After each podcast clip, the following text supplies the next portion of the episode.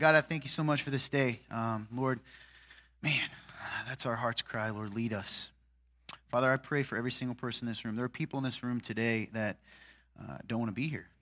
And, um, you know, maybe they came because they left someone else or uh, they don't know why they came here, Lord. But I believe and, and we know that you're sovereign, that you have a plan. And God, it's not about whether this church has become someone's home, it's about what you want to do today in this moment. And I pray that their hearts would be open to that.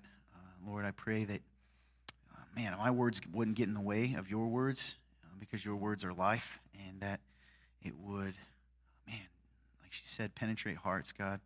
The hurting, the broken, the walls, uh, man, the things that have sometimes get so loud that prevent us from hearing the truth of your word. Uh, Lord, I pray that you'd help me to preach your word and only your word, and that I wouldn't get in the way. In Jesus Christ's name we pray. Amen. How you guys doing today? All right. Yeah, that's what better than the other day when you were like, woo. So, hey, welcome to the Remnant. My name's Todd. I'm the pastor here. If it is your first time or your first time in a while, we are in the midst, it's a fancy way of saying in the middle, David, of a series called The Parables. And um, it's gonna, you're not going to believe what this is about, Luke. It's about the parables. So, Jesus, we discussed last week, um, it actually says that Jesus spoke to them and taught them in parables and did not say anything to them without also speaking to them in parables. Isn't that interesting? So last week we talked about what is a parable. Well, we're like, oh, it's like a fable. Not really. It's a story. The word means cast aside or cast alongside. So it is a story to help us understand and highlight a biblical truth. Make sense? A way for us to understand in a deeper way. And um, I like to think that Jesus tends to know us. If we, if he just gives us the truth, we do the thing where we're like, okay, I get it, and we walk away. But he makes us work for it. He makes us work for the truth so we understand. and that's that's the gist of it. So today, interestingly, even unintentionally, though I had a list of all the parables we're going through, stuff's not a coincidence. The parable we're going to discuss today, actually in the book of Matthew, follows the parable we discussed last week. So last week we talked about uh, the lost sheep, right? Lost coin, the prodigal son. In the book of Matthew, Matthew tells us that right after, or in the midst of the parable of the lost sheep, he then goes in and talks about right after that. This is interesting. I'm going to bring it up again, but it's pretty powerful. Right after that, he talks about it's the section in your Bibles that says restoring a brother or sister. And it talks about how the church, how God's people, his disciples, are supposed to treat another believer when they sin. What's sin? Mess up, do something wrong. He gives us specific instructions on how to react and deal with a believer when they make mistakes. So we get the parable of the lost sheep. Hey, I'll leave the 99 and find the one. When they get brought back, this is interesting. How do the 99 treat the one? He tells us, how do you treat that person who's ran away, made a mistake? And then right after that, we get to the, I'm spitting today, I don't know why, the parable that we're going to talk about today. when we talk about Christianity, there's certain words that should come to the forefront of our minds. Love, right? I used to say this. Love. Everyone, everyone loves love, right? You love love. Forgiveness, grace, mercy. But I've said this for a while, and I, I've kind of coined this for myself. I think people have a fear of grace. I think you have a fear of grace. I believe that you in this room, the Christians, and even those that aren't Christians, you have a fear of it too because it's, uh, it's not, you don't see it in this world. But Christians, you have a fear of grace. You're afraid because you understand intrinsically that if God offers you the grace that He's offered after everything you've done, that the expectation is, is that you pour that grace out on others. And we don't like that. That's the truth. We don't like to forgive the way that we're forgiven. Most of us. Why? Because we're hurt. And we realize that when we forgive people, it's like letting them off the hook, and we have this fear, right? Well, if I if I forgive them too easily, they're going to do it again. They're going to hurt me again. They're going to wrong me again. And you're probably right. They might. But that's not up to us. I was, I, I, guess I'll say this. I'm a, uh, probably in my flesh. And I should, this is one of those times when this is not a good business move. when I shouldn't say this. In my flesh, meaning the parts of me that aren't fully like Jesus yet, which there's a lot. The way that I probably, I won't say the way I was raised, but the way I learned to function in life is I was, I was forgiving, I'm probably forgiving, but vengeful. Right? I didn't necessarily want, I see you're like, well, Todd, that doesn't make any sense. I didn't want to necessarily hurt you if you wronged me, but I'm done with you. I'm shut off. I'll, I'll literally, you don't exist to me anymore. That's probably my natural bent, right? You're not going to hurt me. I don't need you. So we'll start with that. But when I came to know Jesus, didn't happen to me until later in high school, and I didn't get it probably till my early 20s, and I'm still not fully getting it. But um, I like to think I'm a little, I understand a little more. I, I went to, uh, I wasn't raised a Christian, I went to a Christian college, and honestly, and I say this all the time, I had really high hopes for Christianity because I didn't go to church right away, which is not suggested. Okay, I got saved at this big play. They tricked me. I went back through a door, literally, sort of like this. Just imagine if I said, Who wants Jesus? You raise your hand. I'm like, Now you have to go through this door. And I'm not going to tell you what's back there. You just have to go. So I go back behind the door. They pray. They give me a New Testament. I'm forever thankful for that church. But no one really explained to me. Hey, I think I filled a card. I don't think anyone called me. Mm-hmm, connection team. Interesting. Anyway, I never went to church again, but I read that New Testament because something changed in my heart. And so I'm not being facetious here, that I was like, holy smokes, these are the greatest people that ever walked the face of the earth. Right? Look at these people. Look at the way they're going to act. They forgive people, they love all the time. This is incredible.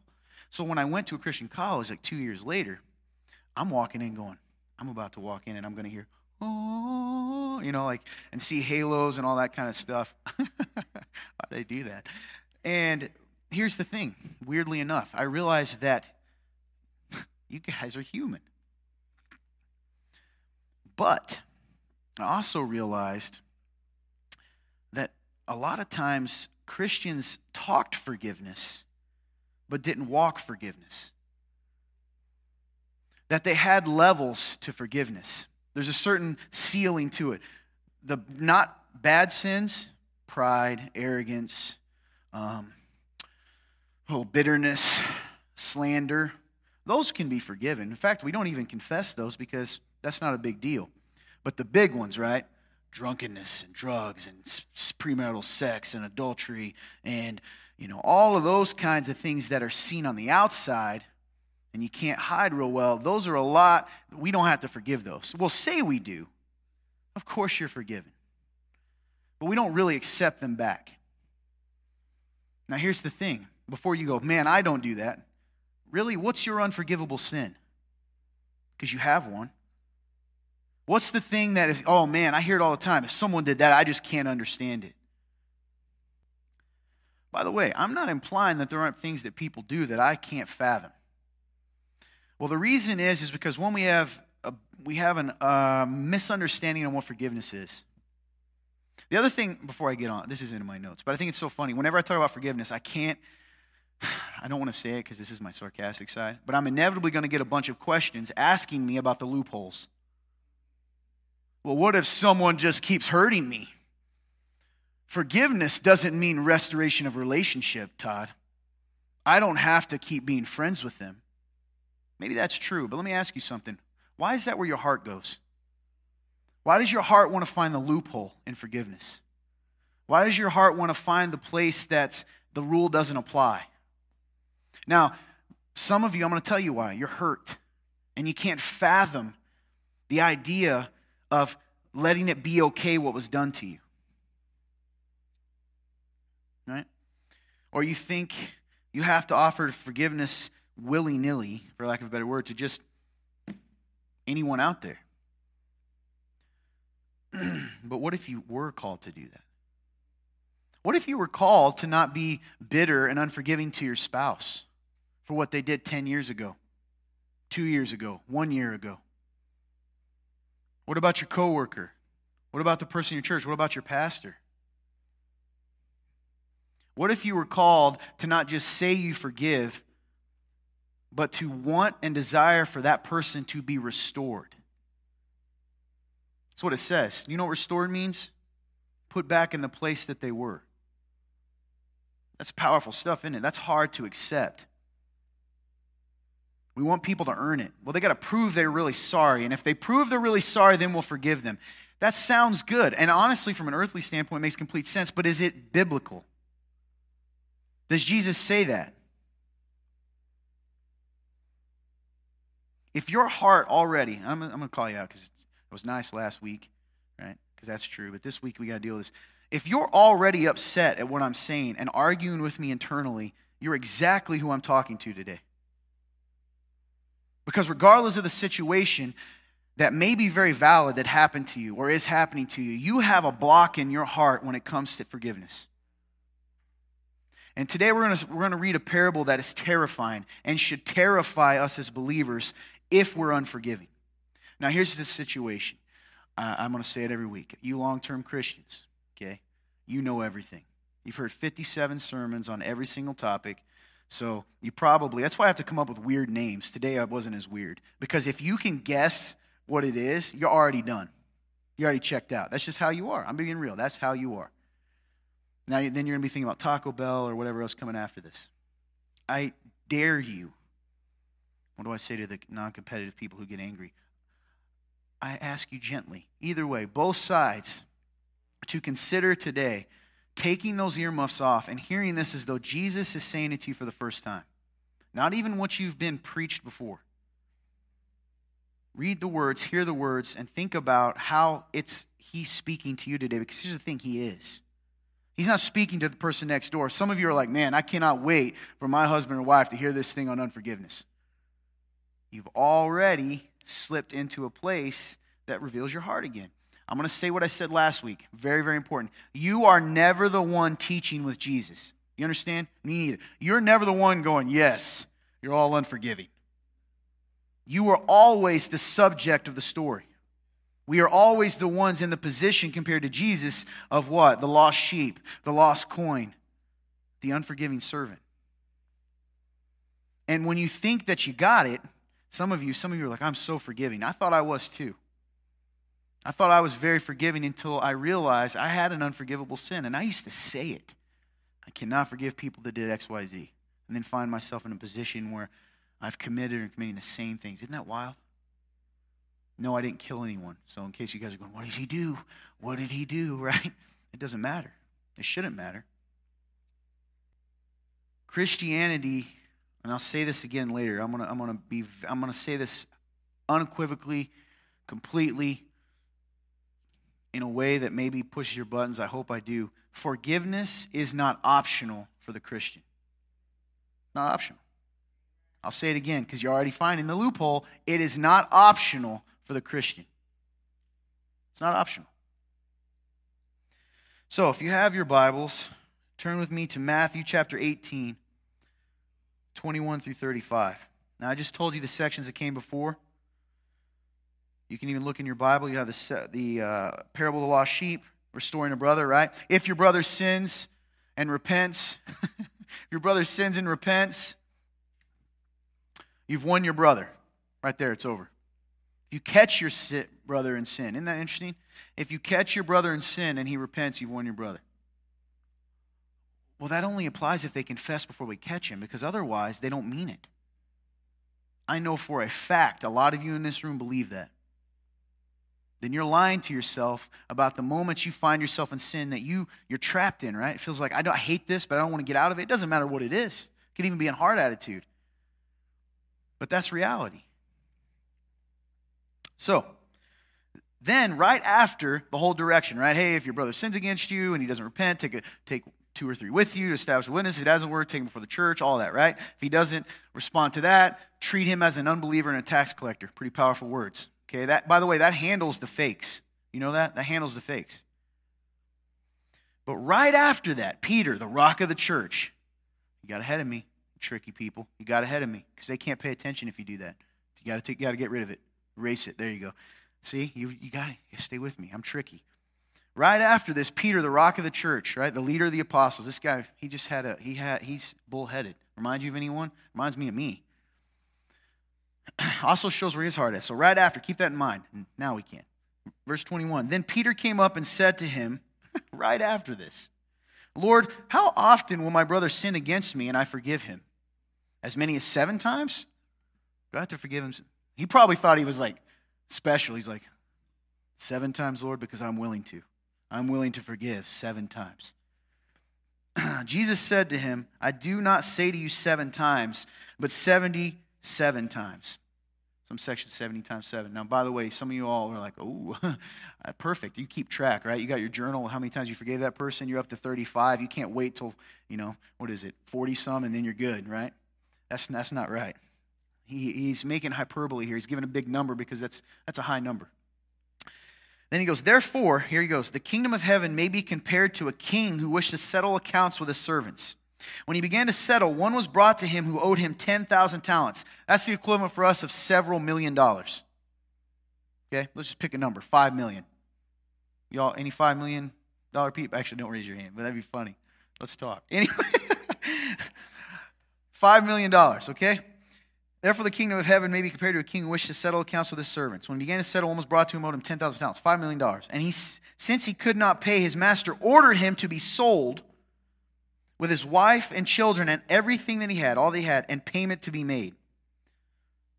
So the servant fell on his knees, imploring him, Have patience with me, and I will pay you everything. And out of pity for him, the master of the servant released him and forgave him the debt. So this guy comes before him. He's people owe him money, so once a year, right? King, he's like, hey, you're behind in your taxes. Pay up. So he's paying up. Bring I don't know what this guy was doing, but he owed him $5 million. He says, All right, I don't have it, Lord. Okay, well, I'm sell him, his kids, his wife, everything he has, and uh, that'll at least make some of the payment. The guy falls on his knees as we all would, and please, please don't do that. Please have mercy on me. Something in that moment made the king, right, have mercy and have pity on him, feel for him. And he released him, let him go, and forgave the debt. Didn't even keep him in jail to punish him. Well, you don't have the money, I'm going to put you in jail. Released him, forgave him. It's over. But when the same servant went out, so he just leaves, he's happy. He's whistling a happy tune. I don't know what that would be. he found one of his fellow servants who owed him a 100 denarii. That's about 16 cents. $5 million, 16 cents. and seizing him, he began to choke him, saying, Pay what you owe. Grabs him by the shirt, slams him in the wall, says choke him. I don't know why he has to get, like, he's already got him by the shirt. Why you got to choke him, right? Shaking him, I think of a cartoon, you know, where their heads bobbing back and forth. But he's shaking him and says, Pay me what you owe. So his fellow servant fell down and pleaded with him, Have patience with me, and I'll pay you. He refused and went and put him in prison. This is so, so important. He went and put him in prison until he could pay the debt until he should pay the debt. Pretty hard to pay a debt while you're in prison, isn't it? When his fellow servants saw what had taken place, they were greatly distressed, concerned, and they went and reported to their master all that had taken place. Then his master summoned him and said to him, You wicked servant. Now, we don't use wicked a lot, right? Unless it's that play, wicked, and it's kind of become a playful thing. Wicked servant's a pretty strong word, it's a strong phrase. Evil, you wicked, evil servant. I forgave you all that debt because you pleaded with me. And should you not have had mercy on your fellow servant as I had mercy on you? And in anger, so I can imagine him going, I forgave you $5 million, and you won't forgive him 16 cents? In anger, his master delivered him to the jailer until he should pay all his debt.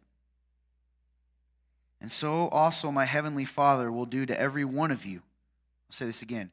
Who's that? That's you in the front row, in the back row, in the middle row. You. And so my heavenly Father will do to every one of you if you do not forgive your brother from your heart. Well, Todd, I thought you can't lose your salvation.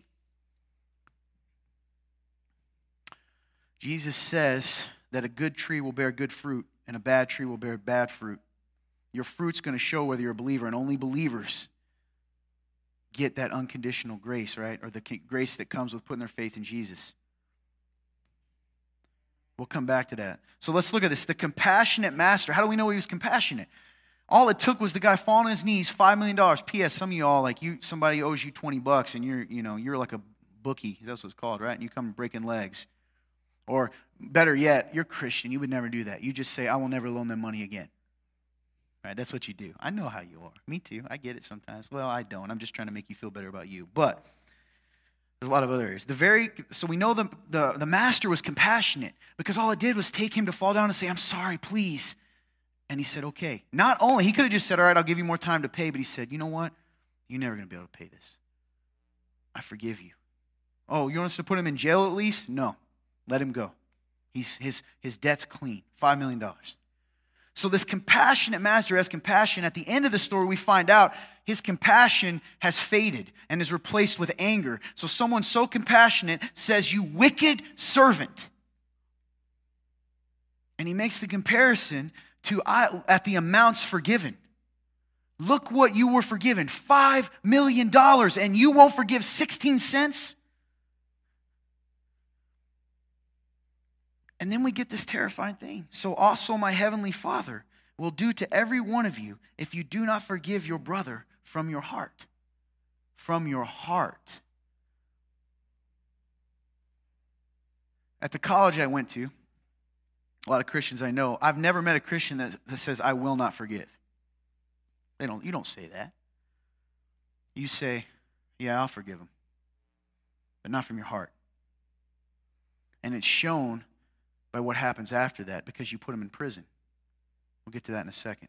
Prison doesn't have to be a jail with a cell, it's the prison of having to earn it and pay you back, pay penance to you. So, also, my heavenly Father will do to every one of you. What's that? Put you in prison until you can pay $5 million. If one of you has 5 million, okay, a billion. It doesn't matter. The point is, you don't have it to pay. Why did he do that? Because of the way you treated the one who owed you, the way you offered forgiveness. Here's why. You've heard the phrase, right? Those who have been forgiven much, forgive much. A Christian who understands their situation would never feel like they're in a position to not offer someone forgiveness. Jesus offered you forgiveness from your past, your present, and even your future sin. And you have the audacity to sit in the place of God and say what someone else is able to be forgiven from?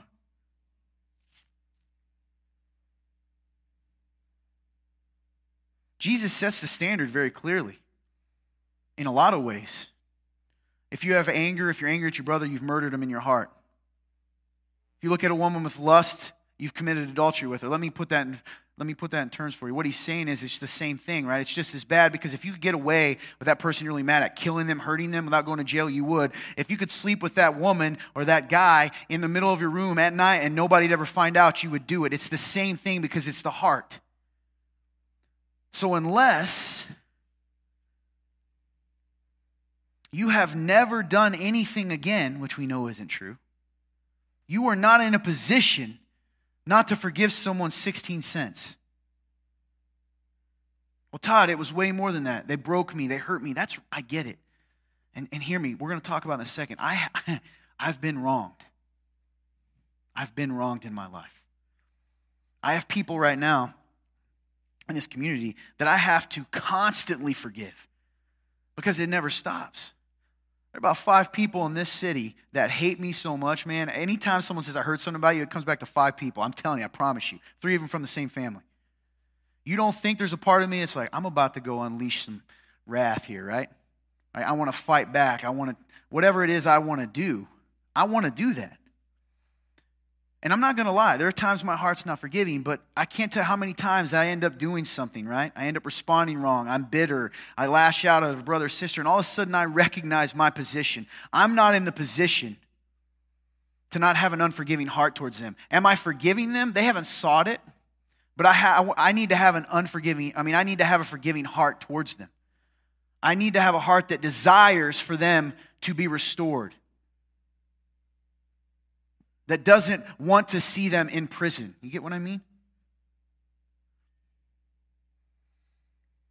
This is even before Jesus died on the cross. He's setting the stage of what the kingdom's like. Ephesians. Look, if you have your Bibles, you can turn to Ephesians 4 31, 32. Paul, the Apostle Paul, then goes on and tells us this, right? You got it? Go for it. See, he's now, now you're afraid to go. Let all bitterness and wrath and anger and clamor, that's noise, ah, chaos, and slander be put away from you along with all malice. P.S. Slander is one of the most insidious and prevalent sins within the church today. I'm going to say that again. That is legitimately, I'm telling you, that is a sin that has corrupted and eating away at the church today. And you justify it by what? I'm just warning people. I need to remind people that Ted 15 years ago was an alcoholic because, you know, Ted was very rude. And what if Ted's rude again? He's fake. He's fake. It's only been 15 years. Someone doesn't really change until after 20. Let all bitterness and wrath and anger and clamor and slander put away from you, along with all malice. That's hate. And I put this verse because I could have just won 32. But he says, Be kind to one another, tender hearted, forgiving one another as God in Christ forgave you. You know what I found in the church today? This is, and this, we're talking about brothers, believers. We will go out and evangelize to people, people who do some evil, evil things. Churches and pastors go to death row, and they should, and they are preaching the gospel to people who have done terrible things and will not offer forgiveness to the member of their church. Will not offer forgiveness to their pastor, will not offer forgiveness to their husband or wife. We literally offer more grace to the world and grace of forgiveness than we do to the people who claim the name of Christ. Isn't that crazy? Sometimes I'm like, I'd rather just be that new Christian over and over and over again because you're nice to me then. I don't know what the, the number is, but apparently I think it's maybe a year. After about 365 days exactly, at noon on that 365 day, fifth, five, that's not a word, 365th day, guess what? I don't get grace anymore because I should know better. Tell me I'm wrong. Think about some of you have been so hurt by churches. I can't tell you how many times I hear this. I love Jesus, but I hate the church, right? Remember that video that was real popular a long time ago and that resonated with everyone? Jesus loves his church, but he loves his church enough to tell us the way we're supposed to act. Think about it. Think about church culture. Think about whether it seeks to restore people or cancel them, get rid of them. Which is it? Maybe that's some of you. And this message, though, should convict all of us. There's some in the room that need to hear how the Master that the compassionate heart of the Master, that He cares for you, even if other people are refusing to give you a chance, that they've put you in a prison, a prison of what? Loneliness, brokenness, unforgiveness, slander, hurt, pain, all of the things that they've done to you to make you earn it, and you can't earn it, can you? You can't earn it. That's the thing about breaking trust and sinning. You can never make, completely take away the thought in their head. You get what I mean? You can't. And that's what they want you to do. They want you to make them feel better so they never have to worry again that you're going to hurt them. But you can't, can you? You can't go back in time. No matter what you do, it doesn't make up for it. Some of you wives keep your husbands in a prison and justify it because of what they did to you last week, 10 years ago. You wicked servant. Husbands, you do the same thing. Many husbands do that. You justify your hatred and your hurt and your harsh words by the fact that she doesn't respond the way she's supposed to. If she just learned her lesson, right? We don't talk about that in the church, do we? But it's a fact.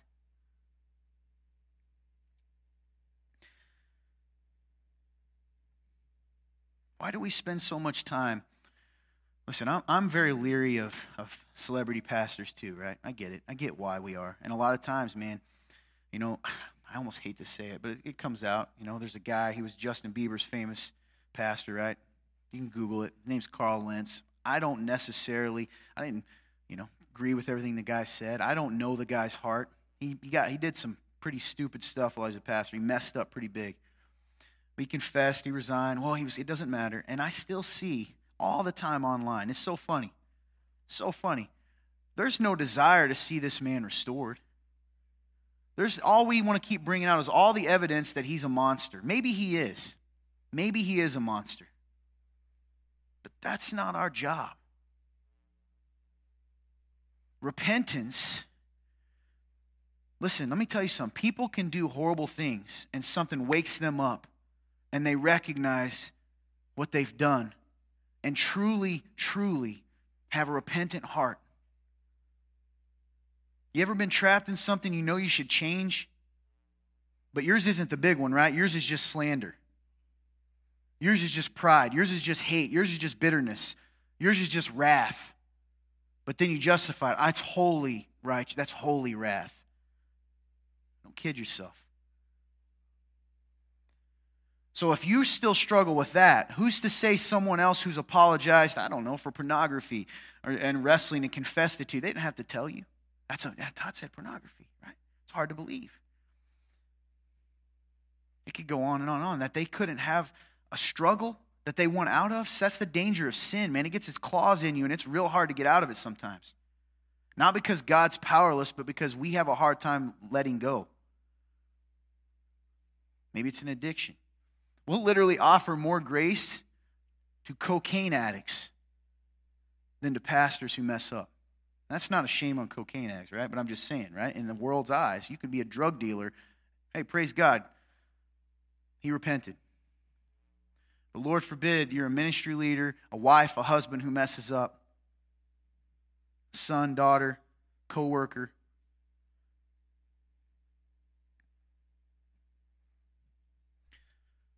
Forgiveness is not optional for the Christian. It's not optional. Something that may help you guys, and this is really interesting, is forgiveness is not a feeling. Get it out of your head that you're going to ever feel like forgiving. You're not. And that's something that hurts a lot of people because I will say this sometimes they tell you that forgiveness means you have to never hurt again. Well, that's too much pressure. You can't heal that wound yourself. What makes forgiveness so radical is not pretending that it didn't happen, but is literally recognizing, owning, accepting that they owe you, that they wronged you, that they have a debt to be paid to you in a way, and still choosing to release them of that. Forgiveness can also be a process.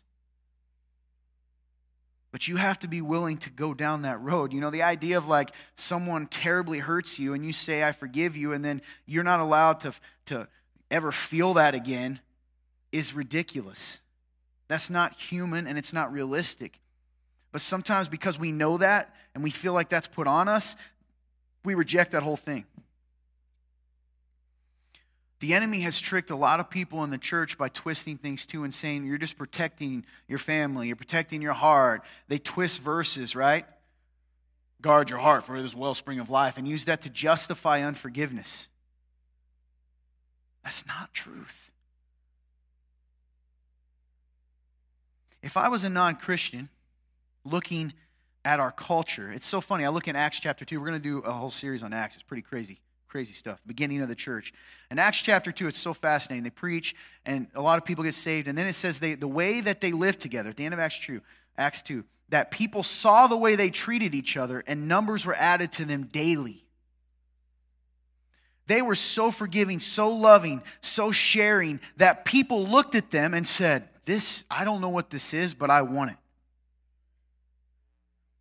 What happens in the 21st century? What's the common word? What's the common thought when it comes to church? No, not cult. I mean, could be, right? Yeah, could be. Sorry, it's just unexpected. That's my friend. Yeah, it could be cult. But no, it's uh, why would I go be a part of that? You think they don't realize that we come to them preaching forgiveness and mercy and grace, but see that we don't put it into practice within our own culture? Are you kidding me? Do you really think they don't see that? Okay, cool. And we wonder why they're confused at the gospel. Okay, I know, I get it. You're going to say, Jesus will forgive me now, but if I mess up again, you guys are going to hate me, go public and destroy me, tell everybody everything I did, and put me in a prison. There's no way I want to be a part of that. How did that happen? It's unbelievable. And so it's so funny. Then, then the enemy is so tricky, man. And our, we, we have these two extremes. You have that extreme, right? Then you have the extreme that says there is no sin. So we, we forgive everything and there is no sin and everybody can do whatever they want. That's not real either. Because that gets rid of forgiveness still, right? It still makes it easy because I never have to forgive because we can all do what we want, man. Also, if you're in this room, and I know this for a fact, some of you remnant members, I get a little fired up because I'm allowed to be, I'm their pastor. You have used this to demand forgiveness from them. Like you are owed that. And you use it right, right there, man. Your heart shows. Because at the end of the day, this kind of forgiveness is only for what? A servant. A Christian. Stop looking for loopholes in your forgiveness. Stop asking me the what ifs.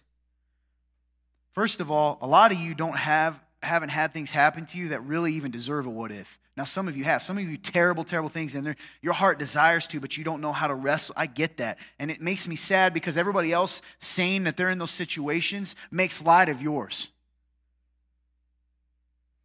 You have a real question because something something we can't fathom happens to you that you have to now learn to, to forgive and you want to, but you can't, right? You can't talk about because everybody does that. This is so terrible. He stepped on my toe. How could I ever forgive someone like that? And maybe you had to deal with being molested. Let's just say that. With being hurt, broken, divorced. It doesn't matter. We need to stop making loopholes. What does that say about our heart when we're looking for a way we don't have to forgive?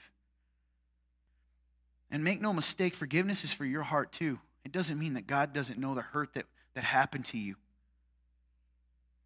Here's the beauty is that God says, right? Every careless word, every action that He sees, that He is just, they're not going to get away with it. You get it? If they don't know him, they're not going to get away with it. You don't have to worry about that. that. But here's the beauty you get to remove yourself from that position. That the hold they have over you through what they've done is gone. You've given it to the master, then let him be the judge. And maybe, just maybe, and this is a hard place to be. I've had stuff done to me too, right? Uh, that, that is hard. Just maybe, God will grab that person like he grabbed you. And that's what our heart truly should want, right? A true, true transformation. I want to talk briefly, and I mentioned it earlier. We live in a cancel culture. Anyone like cancel culture? I was tricking you. Don't raise your hand. It's going to change the way I look at you, right? Cancel culture. Let me tell you about cancel culture. Oh, man, I have a crazy story. I ran into one of the people at Walmart yesterday tried to cancel me several weeks, like a month and a half, two months ago. True story. I, I don't know if it's probably not useful to tell you what I wanted to do. No, I didn't want to hurt them, but I wanted to take my camera and be like, hey, remember me? And I was going to tape them because I didn't trust them, you know. They were going to say crazy. And then I was like, if I do that, that is definitely going to backfire, right? it doesn't matter. But I think God put, that, put me in that position also because I, I'm such a weird dude. Like, and that, that's because I, I'm, in const, I'm in constant awareness. Okay, there's a lot of things I'm not good at, but I certainly know I'm a sinner. And I sit there and I start to get mad, and then I see this person going around just shopping for, like, man, I'm going to tell you, for notebooks in the school section, probably for the kids. And immediately I'm like, that's someone's mom. They're wrong still. that's someone's mom. Cancel culture is the complete opposite of a Christ-like mindset. It says that someone that change is impossible until they meet some sort of standard that a group of really loud minority, like a minority meaning not race, meaning number of people. That's me trying to avoid being canceled, right? A number of people that are really loud says that we can come back. I've seen things like they deserve to be stoned. That is so ironic. I see a Christian says, stone them. I'm like, what? Have you not read the Bible? Jesus deals with that very thing. Cancel culture is the complete opposite. Guys, in the church, we got to get rid of it. Got to get rid of it. You know who's going to separate the wheat from the tares, the goats from the sheep? It's not you, it's Jesus. Because here's the scary thing I don't know so much if you should be afraid of the one that you can see. You might, maybe you should be afraid of the wolf in sheep's clothing that you don't know. And the only one that can protect us from that's who? Jesus. There's people that are going to literally, to the very end, trick us all. And I've said this before we spend so much time trying to find wolves and shoot them that we're shooting a lot of sheep. We're hurting a lot of believers. and we are damaging the gospel of Jesus Christ.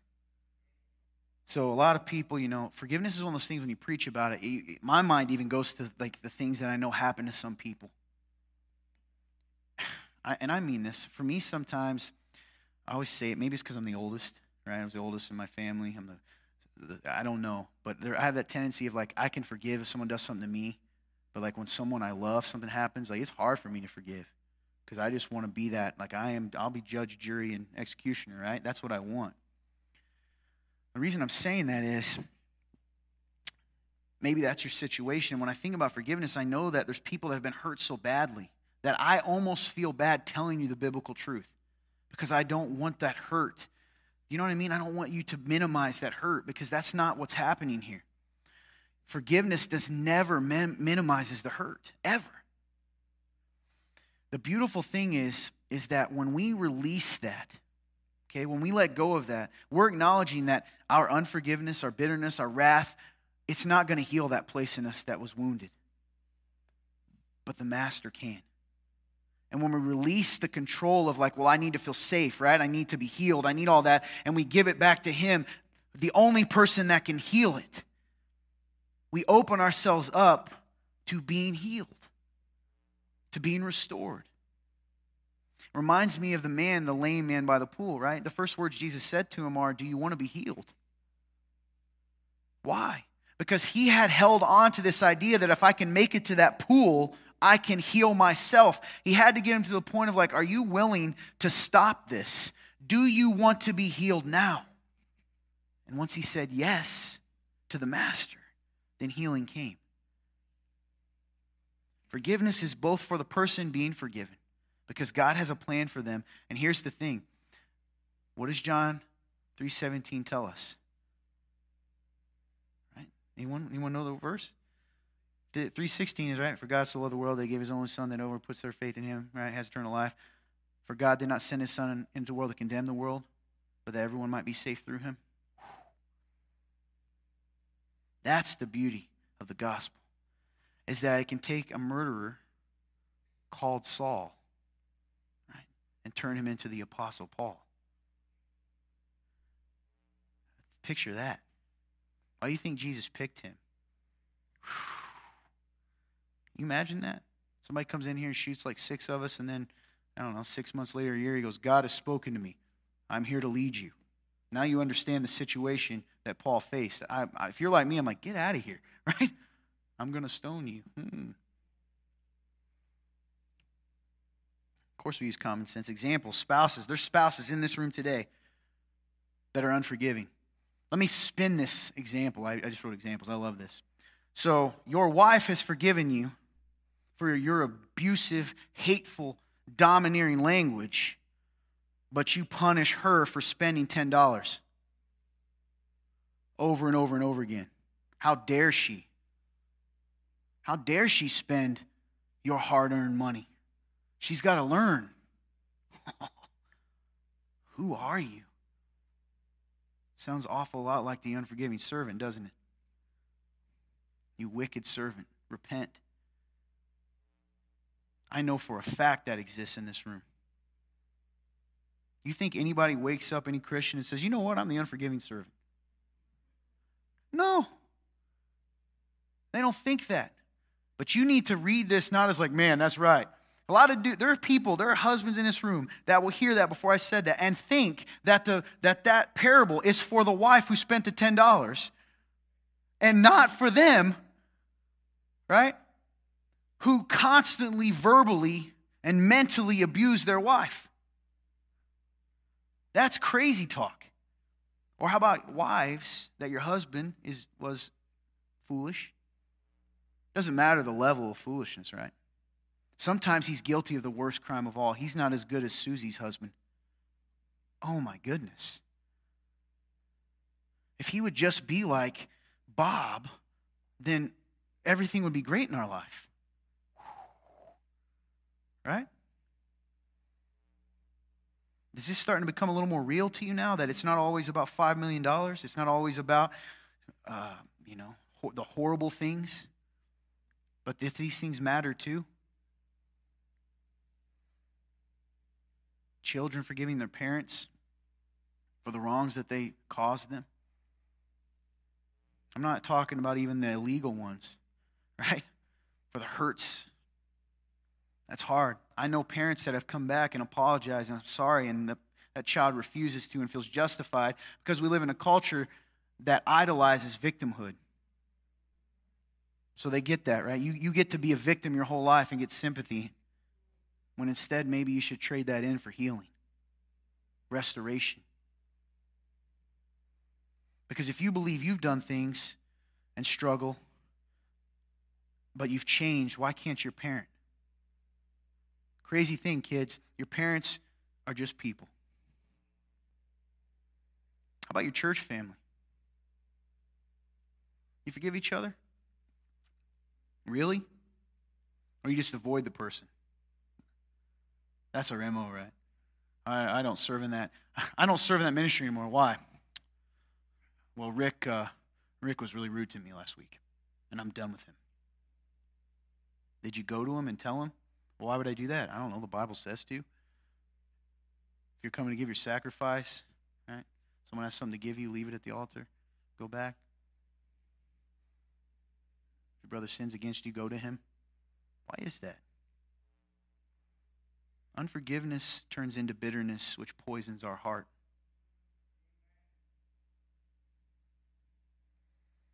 I'll be honest, I have a hard time forgiving religious, arrogant, snobbish, Pharisaical people. Comes out in my preaching sometimes. I apologize. I admit that to you.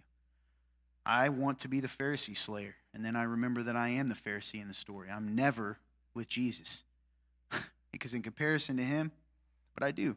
Then I look at sometimes I'll look in the crowd, and I, and I always tell people, like, people, almost, you wouldn't believe how many times people think I'm preaching to them directly, which, you know, head's a little big. Uh, but honestly, um, I don't even, like, I see friendly face. If I look at you, you're probably friendly, not grumpy, because that means you have a friendly face. Because some people in this room, I'm going to tell you right now, like, and the worst part is they keep coming back sometimes, right? And they're members and like, I just hate him. And I'm like, but you're here. Why are you here? I'm not making you stay here. But anyway, I got see there I go again. I get off topic because I struggle with that. But I sometimes see it, and I guess I start talking to the Pharisees in the room. That's that's like unforgiveness can even look like that. I make up Pharisees because I'm still so mad and bitter. It's a process, right? Someone, a brother, and we're talking about believers. But now here's how you justify it too. A really common example. Let me tell you how you get out of it. Real good loophole. Well, they're not believers then because they've sinned. Jesus tells us the only time that we begin to treat someone like an unbeliever is right in the section before this when he says, You go to them, they don't repent. That's someone doesn't come to you, by the way. If they come to you, they've already done it, right? They've already admitted wrong. But they sin against you, you go to them, they don't repent. You take someone with you, by the way, this is not optional. This is how the church is to function. You take someone with you, you talk to them to establish the facts. They, they go, you, the problem is a lot of you guys think that there aren't people out there that would do this. I've seen it. Well, I'm not changing. Okay, well then, right, we got to take him before the church. Most of the time, they won't show up for this stage. Right? They kind of take, let's say they do. The whole church kind of decides. Isn't that cool that God says, hey, we're going to let the church decide here what's going on? They still don't repent. Then he says, treat them like an unbeliever and a tax collector. They're not a believer. How do we know that? Because, I mean, they're unwilling to admit wrong and repent, right? But other than that, any stage along the way, and they repent, what are we to do with forgiveness based on this parable? Offer it. Because that is the beauty of God's church. We are all broken people. We, we're broken in different ways, and we're all true. Those that are truly fallen are trying to be more like Him. But even in our best efforts, without the Holy Spirit, we fail. Heck, we fail with it, right? And God wants us to model that. Have you ever been in a position, truly? I don't want to make you raise your hand, but do it internally where you as a Christian have messed up and you are sorry, and someone doesn't offer you forgiveness and tell you that you're lying, tells you you're not a believer, tells you whatever, what does that do to your soul, your heart? Because it doesn't matter who you are. Inevitably, your mind begins to think that that's God's view of you, doesn't it? They're telling me I'm not. Maybe I'm not. They're telling me I'm not worthy of forgiveness. Maybe I'm not. It did to me. I had to come to a place in my life when I had to decide that even some people I respected told me that I was too far gone, whatever it is, right? That God doesn't want me anymore. And then this is why it's so important to know God's word. Because it's right here. I said something to someone once. Doesn't matter the story, you know. If you ever want to hear my story, I don't hide it. Um, you can also go listen to a message we have. It's on the website called A Broken Cart. It'll kind of give you the gist of it. People are always like, "What's the truth?" I go listen to it. I would, you know, I love to tell every detail of my life. Sometimes one because I'm prideful and stubborn. That's not good. But the other thing is to glorify God. Right. but I remember telling someone one time, and I meant it. And I said, "Man, I, I pray to God you never need the grace that you're refusing to give." That's the beauty. Beauty of the gospel is about restoration and forgiveness. We should want that. We should want the worst people, right? And you know what's crazy? We celebrate those stories. We celebrate the stories of the worst people coming to know Jesus, right? I've showed them before, and everybody will clap. Look at that murderer. He came to know Jesus. You ever thought about the person, the family, the person he murdered? You think that that, like, why don't we offer that to each other? If Christians don't start standing up for reality, the Word of God, even though it's not easy, if we don't start doing that, we're going to continue to let right, the inmates run the asylum. We're going to continue to let, if I'm, if I'm honest, some wolves set the culture of the church today. And I'm talking about the capital C. We got to stop thinking that we're supposed to be meek meek will inherit the earth, right? That's what you've misunderstood that. That we're not supposed to, to stand up and speak truth. Jesus went, stood in front of an adulteress, a guilty woman, turned to the crowd in front of the stones, and said, Let any one of you without sin cast the first stone. He spoke up boldly in the face of those things, and yet we sit idly by and let people set that culture. We got to get braver. I don't care if it's the whole world. If it doesn't match the Bible, we are called to speak truth. If you think every church in this world is filled with Christians, in this town is led by Christians, you're crazy. Well, Todd, how do we know? Easy, the fruit. Notice I didn't say the works. Go read Galatians, works of the flesh, fruit. I don't care, you know, I hate to say, of course I care if you sin, but is there fruit evident? The Spirit, is it evident? Well, here's a really easy one Be kind to one another, tenderhearted, forgiving one another as God in Christ forgave you. So here's what I'm going to leave you with today. Okay? I'm going to give you the keys to forgiving like the master. And we take this directly from the section. I went through, and you can go through and read it. I'm not going to go back, okay? Oh, I probably will. Who am I kidding? That's who I am. All right? if I can find it. If I have it in my Bible. All right, well, you can go look. Where did he go? Okay, here we go. Patience me out of pity for him. Number one, and this is in HCSB, but you'll, these words are, they're all in there. They just mean in different order, but it's in there, this section. How do you forgive like the master? Number one, you have to have compassion. How do you have compassion? You have to, to this is hard. You have to put yourself in the, the place of a person who has wronged someone, right, and wants to make it right. You have to have compassion on someone's situation. Sometimes it's not even, man, it's crazy. We, I'm giving you the big ones because that's the one I have to argue, but we won't even forgive someone being late. Have compassion. Have a tender heart. Want that. Want to forgive. Number two, we see in there, be patient. Remember what he says? He says to the, the other servant, Be patient with me. I'll pay you back. And he wouldn't even take that. Are you willing to be patient with someone who's messed up? Or do you expect that the only way you can forgive them is if they never, ever, ever, ever take another sip of alcohol again, you won't, you, you won't forgive them? We have a 12 step program we'll accept, but we can't, we don't really put that into practice. I wish things were that simple. And sometimes God miraculously heals people, doesn't he? He, he removes that in the moment, but sometimes it's a process. How do I know? Read about the apostles. Peter, I just told you, that guy was a knucklehead and he became the rock of the church. What if God had given up on him after the first time? Number three, you have to be willing to forgive. Want to forgive, be patient, and be willing. That's hard, isn't it? Sometimes the only way you're going to be willing is asking God, God, help me be willing to do this. He can soften your heart right in the moment. So many times I see Christians, they, they don't, they don't, they're not willing to. Because again, and they're good reasons, like from a worldly perspective, they're going to do it again, right? Are we saying that God can't work in that person? Can't change them? And then number four, the, the key to it all, have mercy. Mercy is very simple. I've, I've, it's really changed my life when I recognize the difference when Scripture talks about God has had both grace, gives grace to me, but also mercy. Grace is a status. He gives me a position that I did not earn. He gives me honor that, that I that, I can't talk today, right? That I don't deserve. But mercy is not giving me the punishment I do deserve. You see the difference? He gives us both. You have to be willing to give mercy. Mercy is the acceptance they wronged you when they come to you, right? By the way, they're saying that I wronged you. You have to release them of the debt they owe you. That's hard, hard, hard. By the way, this might be an everyday thing.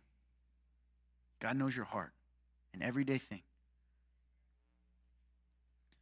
But here's the beauty He is patient with you, right? He is, he, he is he is compassionate towards you, He is patient towards you, He is willing, and He is merciful. The things that God offer that wants us to offer to each other pales in comparison to what He offers us. We are the ones that owed five million.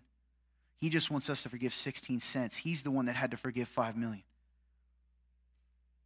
Imagine forgiving someone. We just think they're going to hurt us again. Imagine offering grace and mercy to someone that you know will hurt you again. Some of you in the room need to hear that, that God, if you put your faith in Jesus, He has forgiven you once and for all. Even if I tell you He hasn't, His word is true. His calling, as Romans, is irrevocable. It means He will never take it back. Jesus says, I will never let go of one of those ones you, He says to the Father that you have given me. I'll never let go of you. How beautiful is it that the forgiveness He calls us to is offered to us in spade, in spades, way more. That he is good and merciful to forgive us of all unrighteousness, it tells us in 1 John. That's written to believers, that when we come to the throne, that he forgives us over and over and over and over again. Did you know that? Those of you in this room, some of you may be in the place I were, and I want to speak to your heart today. God forgives you. If you he forgives you. You don't need to live in the chains that others have put on you. And perhaps maybe most importantly, you don't need to live in the chains you've put on yourself. Because sometimes the most unforgiving servant is ourselves. That's the case for me. She's going to come play some music, and I want to leave you with this today. Forgiveness, grace, mercy. These words should be the foundation of a Christian. Why? Why? Why should that be words that, if those words aren't adjectives that would be used to describe you, you should really recon- you should consider where you're at. Which servant are you?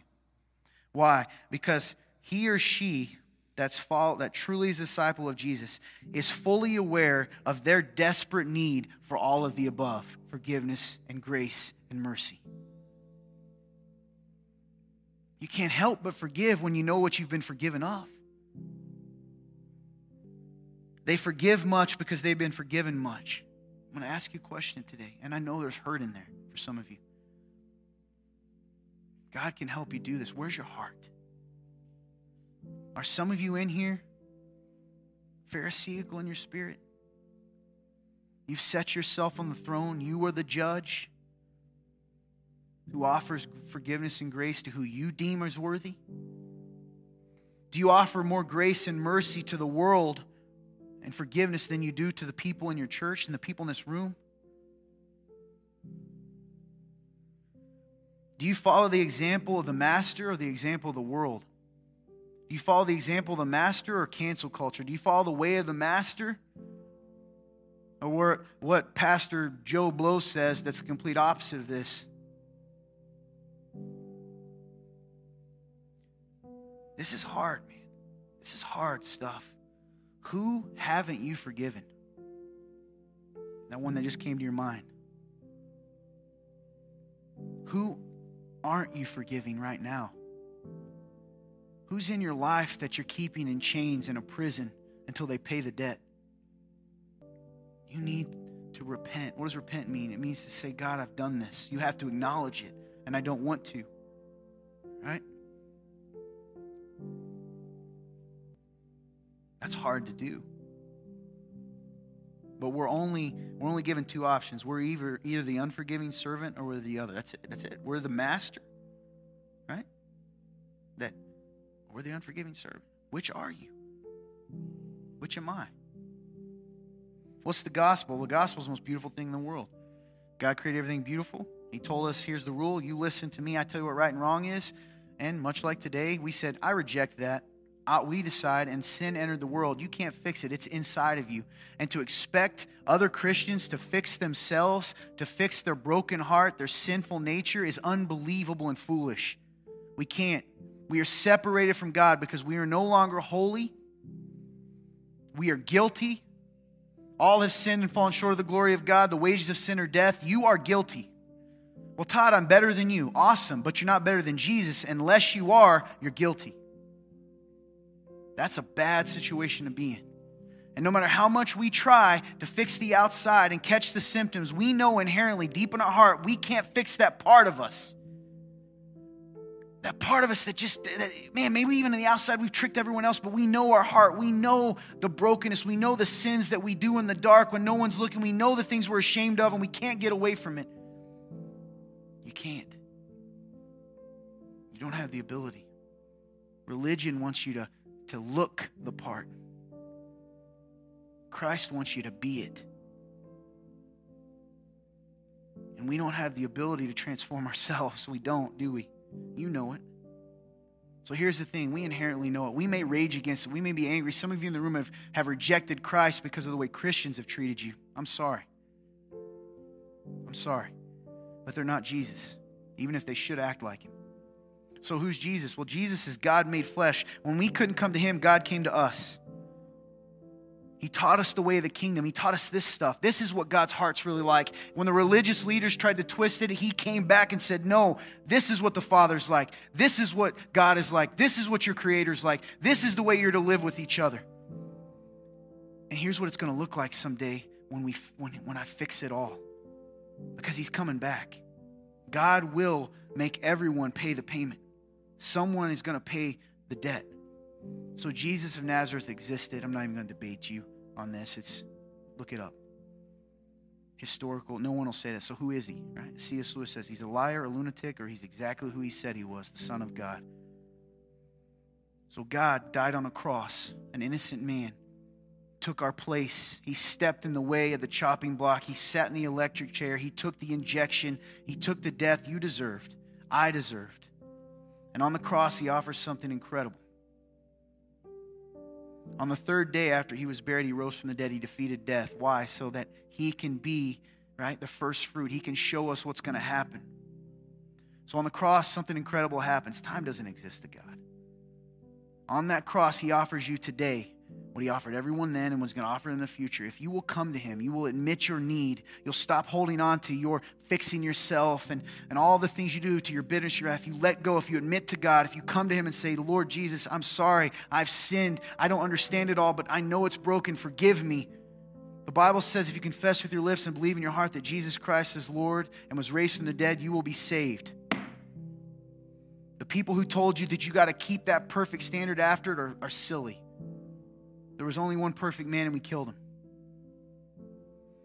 And then the beautiful thing is, he takes your sin and he gives you that would, that would, that would be great, but not enough because we'd mess up again. But then he gives you the benefits of his perfect life. So when the Father looks at you, he sees a spotless, perfect Jesus, the perfect life.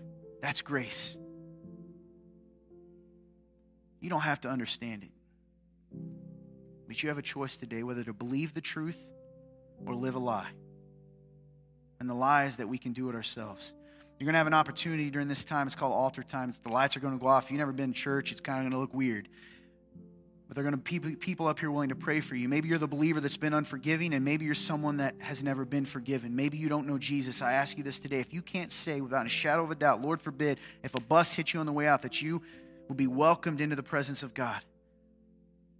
If you can't say that, that voice in your head says that's you. If that's you today, He is speaking to you. He chose you to be here today. There's people that are willing to pray with you to show you what that's like. I was you. Nobody raised me in this thing. I just wanted Jesus. Don't leave the same as you came in today. Take this opportunity, make it count, have life, be forgiven. Whatever you do, don't leave the same as you came in because if you do, you're choosing to.